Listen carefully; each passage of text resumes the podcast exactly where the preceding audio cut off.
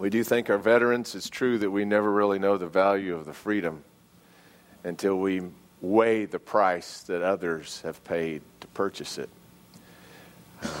That's true in our national life, that's true in our spiritual lives too.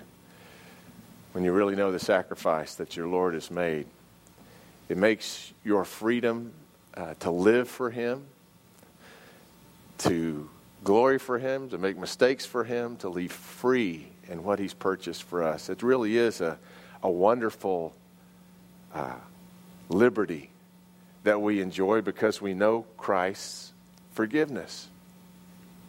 I, I love you know the story of the little kids. They were they were having their Christmas pageant, you know, and kids are always so creative. And I think part of the reason they're so creative is they know they're going to be forgiven if they make a mistake you know and, and the, they're so encouraged by everybody to do their you know we three kings speeches as they come forward and these three guys uh, well, they kind of got it out of order, but they just got creative and collaborated from that point on. You know, they, they got, you know, it's usually uh, they bring the gifts gold, frankincense, and myrrh. Well, well, well, the kid that brought the myrrh was a little anxious and he stepped forward in the process. So they, they came forward to baby Jesus, and the first one says, and, and I bring you this gift of gold. And the second one said, and I give you this gift of myrrh. And the kid that had the frankincense was totally lost, you know.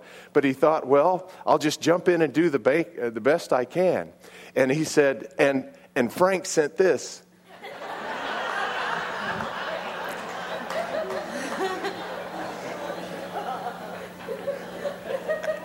and, and do you think he was booed because of that? No, I think everyone just gloried in his creativity. It's, it's kind of like the, the, the, little child that knows it's Mother's Day and doesn't have the money yet to get anything. And he shows up at his own front door, knocking on the door. The, the, the doorbell's ring, and mom comes to the door, and there's her little boy with a handful of flowers, freshly uprooted from her own flower garden. But he, but he presents them to her. How does that heart receive such a gift?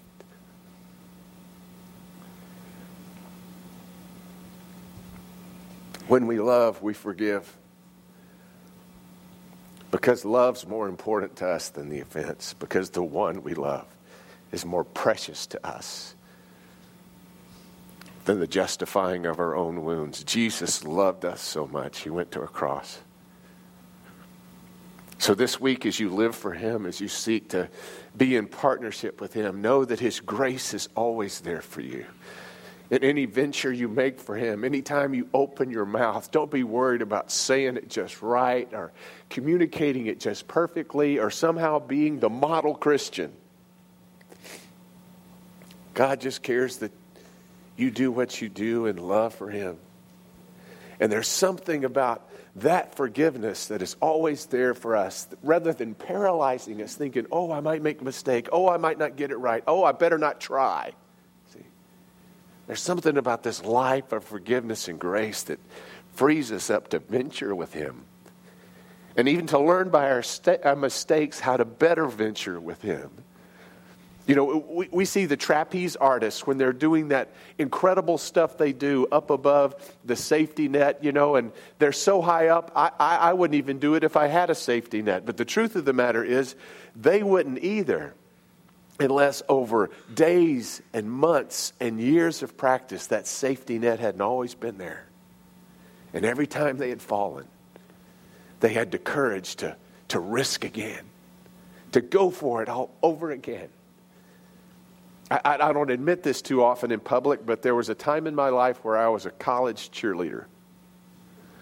It only happened one year. It only happened one year.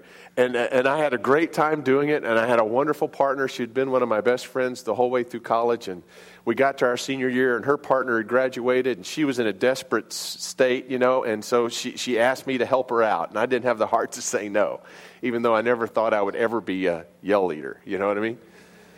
But, but at the end of that year, I'd had a great time, and she paid me a compliment that to this day I treasure. She was 110 pounds of pure courage.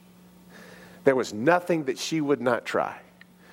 Uh, in our stunts, she would stand in one hand, uh, with one hand and one foot up in the air, and I could bump her one time. She'd do a flip and land in my arms. Just, um, and she tried it the first time, totally committed to it, and, and she did it every time. And, and she was known as that cheerleader amongst the girls that would always give it a go. And one time at the end of the season, one of them asked her, Why are you that way? You, you know, you could break your neck trying these things. Why are you that way? And she said this. She said, All year, Chris has never dropped me. Not once. Why couldn't I? Why couldn't I? We need not fear failing because we know who catches us. We're freed from the paralysis of analysis, of failure, because we know who catches us. And because of that, we don't shrink back into doing nothing. We become those who are courageous to trust Him, to come through even when we know we can't, even when it's beyond us. He becomes our trapeze partner, the one that catches us when we've done all that we can. He continues to help us swing through this life. Lord God, this morning we commit ourselves again to you. But we recognize, Lord, your, your great sacrifice that frees us today. That great sacrifice that won the forgiveness, not just for what we've done, but for all that we may ever do that would disappoint divine perfection. Father, you are our safety net. And because of that, Father, we pray that you would free us to be those who venture to be ever more faithful to you. Help us to be those who go for it week after week, day after day, beyond what we think we can do, because we're absolutely certain that you, by your Spirit, will be there for us. Fill us with that Spirit now, even as you forgive us of all the ways we fall short. God, in remembering those ways this morning, we pray that you would pour the depths of your forgiveness as far as we can see into the faults of ourselves and free us from them, Lord God. That being loved like we're loved, we might be empowered to be more than we've been. In your holy name, God, we thank you for your sacrifice and for your forgiveness. We thank you, Lord Jesus, on the night that you gave yourself up for us, took bread, broke the bread, and gave it. After thanking you, gave it to the disciples, saying, Take and eat. This is my body, which is broken for you. Do this in remembrance of me. And likewise, after supper, Jesus took the cup.